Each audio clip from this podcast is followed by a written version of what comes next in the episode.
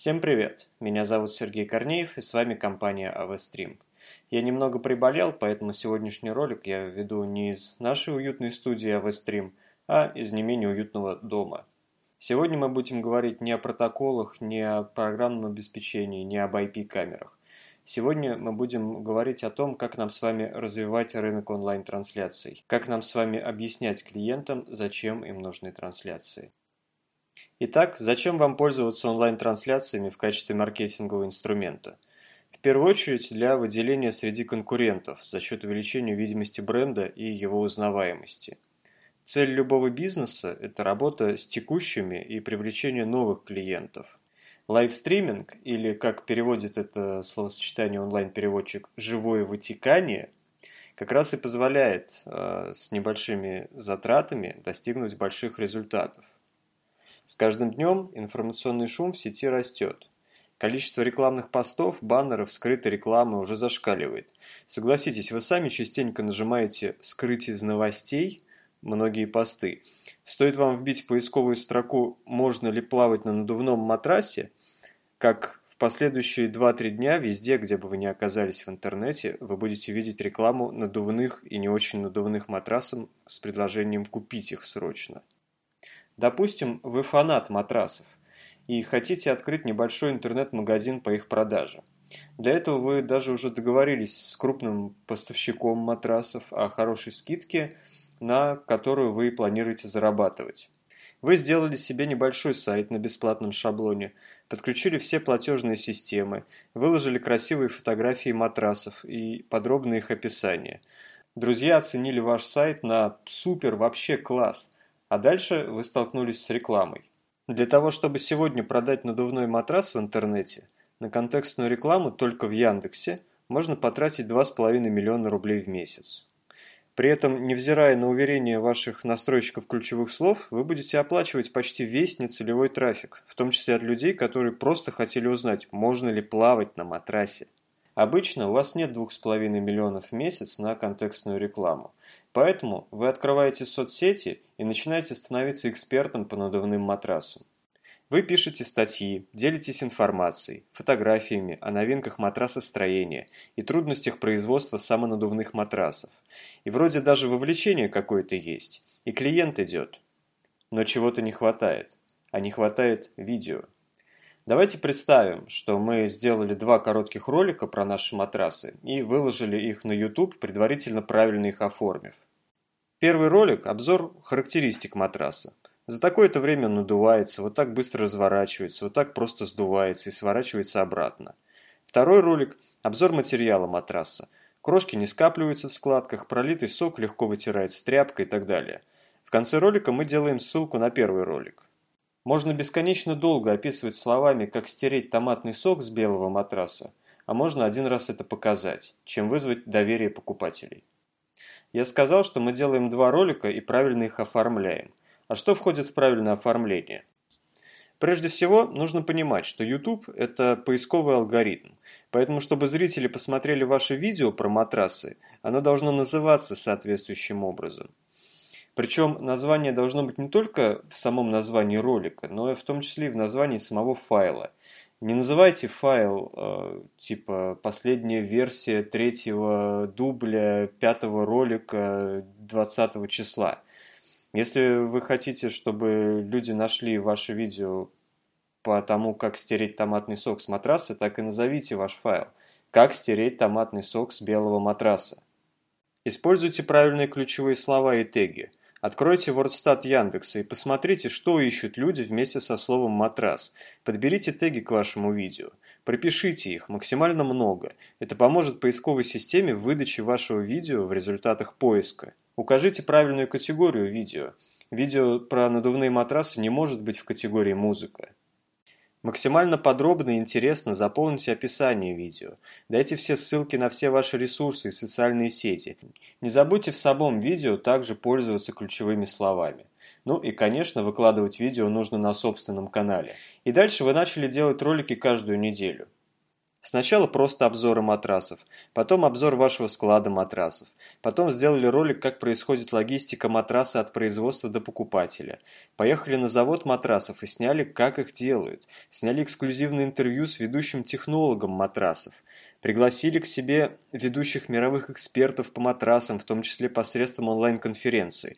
И вот вы уже выступаете на выставках и конференциях матрасологии. Вы стали настоящим экспертом в матрасах. Вы ведете еженедельные прямые трансляции с ответами на вопросы покупателей.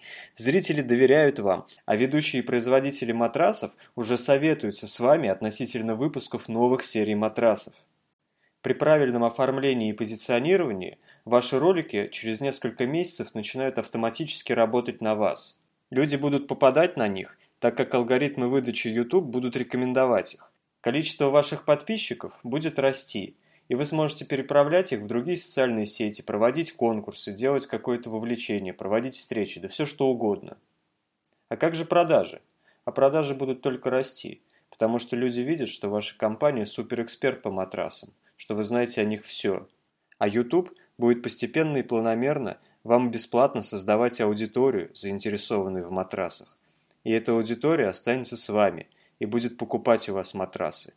Только занимайтесь матрасами. Создавайте свое Матрас ТВ. Это недорого.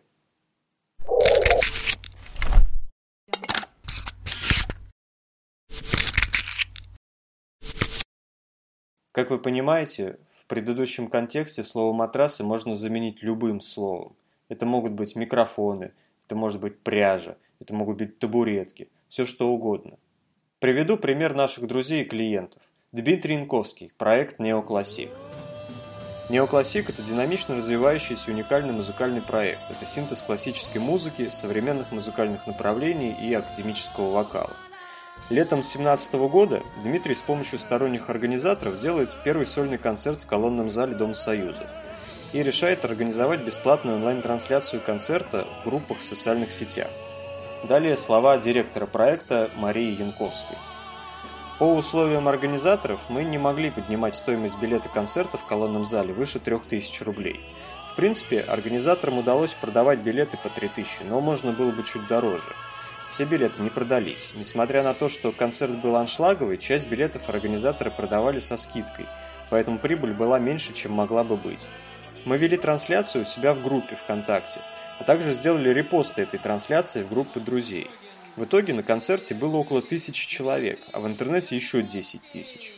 После концерта прирост аудитории нашей группы составил почти 500 человек, что стало довольно ощутимо для нас – уже во время самой трансляции и после нее зрители стали просить сделать такой же концерт в Санкт-Петербурге.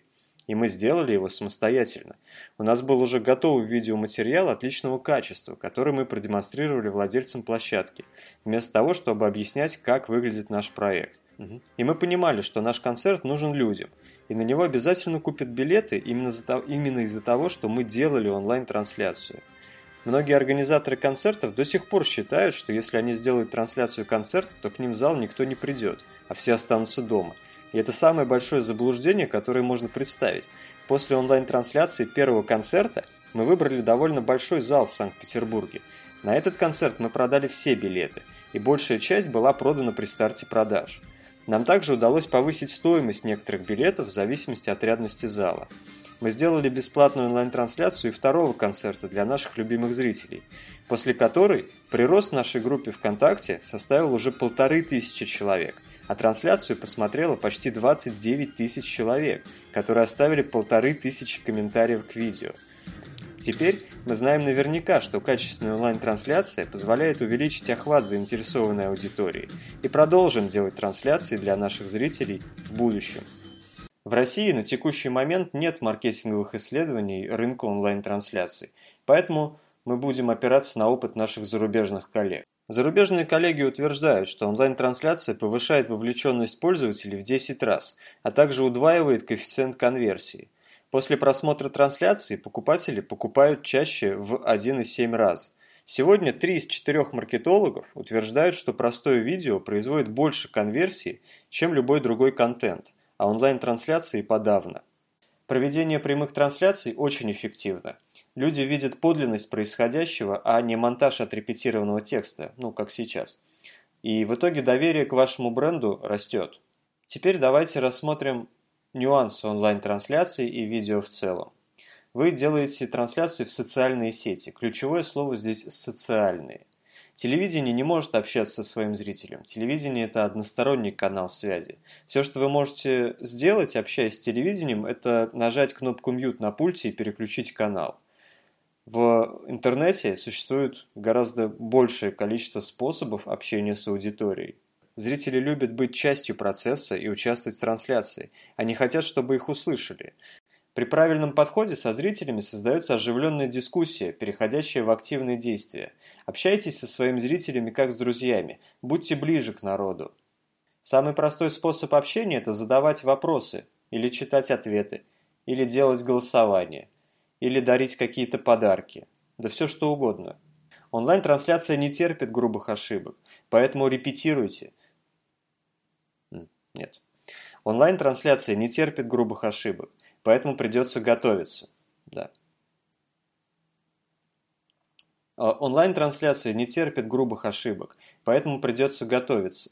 Нельзя исправить уже то, что ушло в эфир, поэтому проводите качественные репетиции, не только текстовые, не только творческие, но и технические. Самое глупое, что может случиться во время онлайн-трансляции, это если у вас э, за неоплату отключат интернет. Сфокусируйтесь на результате. Не старайтесь выглядеть как звезда Голливуда. Обычно хорошие эфиры получаются, если люди видят, что вы такой же простой человек. Существуют проекты, в которых задействованы подводные лодки, вертолеты, там, камера-паук, и эти проекты собрали 4000 просмотров. А иногда хорошая качественная онлайн-трансляция с двух-трех камер из простого офиса может собрать сотни тысяч просмотров. Помните, что только из-за того, что вы вышли в прямой эфир, вас не будут смотреть. Работайте по социальным сетям, размещайте анонсы прямой трансляции заранее. Сделайте ролик, как вы готовитесь к эфиру, узнайте, какие вопросы зрители хотели бы обсудить в эфире. Расскажите, о чем вы будете говорить, что показывать. Убедите зрителей прийти к вам на эфир. Это социальные сети, будьте социальны. А дальше остается только выходить в эфир так часто, как получается. От одного-двух раз мало что изменится. Да, будет определенный прирост подписчиков, будет какая-то вовлеченность, но ощутимый результат вы почувствуете только при планомерном, э, планомерном занятии онлайн-трансляциями. Ну а на этом, наверное, все на сегодня. Спасибо, что вы с нами, оставайтесь с нами. Э, подписывайтесь на канал, ставьте лайки, заходите в самый уютный в мире чат в Телеграме – посвященный онлайн-трансляциям. Заходите, подписывайтесь в наши группы ВКонтакте, в Фейсбуке. Все ссылки будут в описании ролика. С вами был Сергей Корнеев, компания Авестрим. Пока-пока.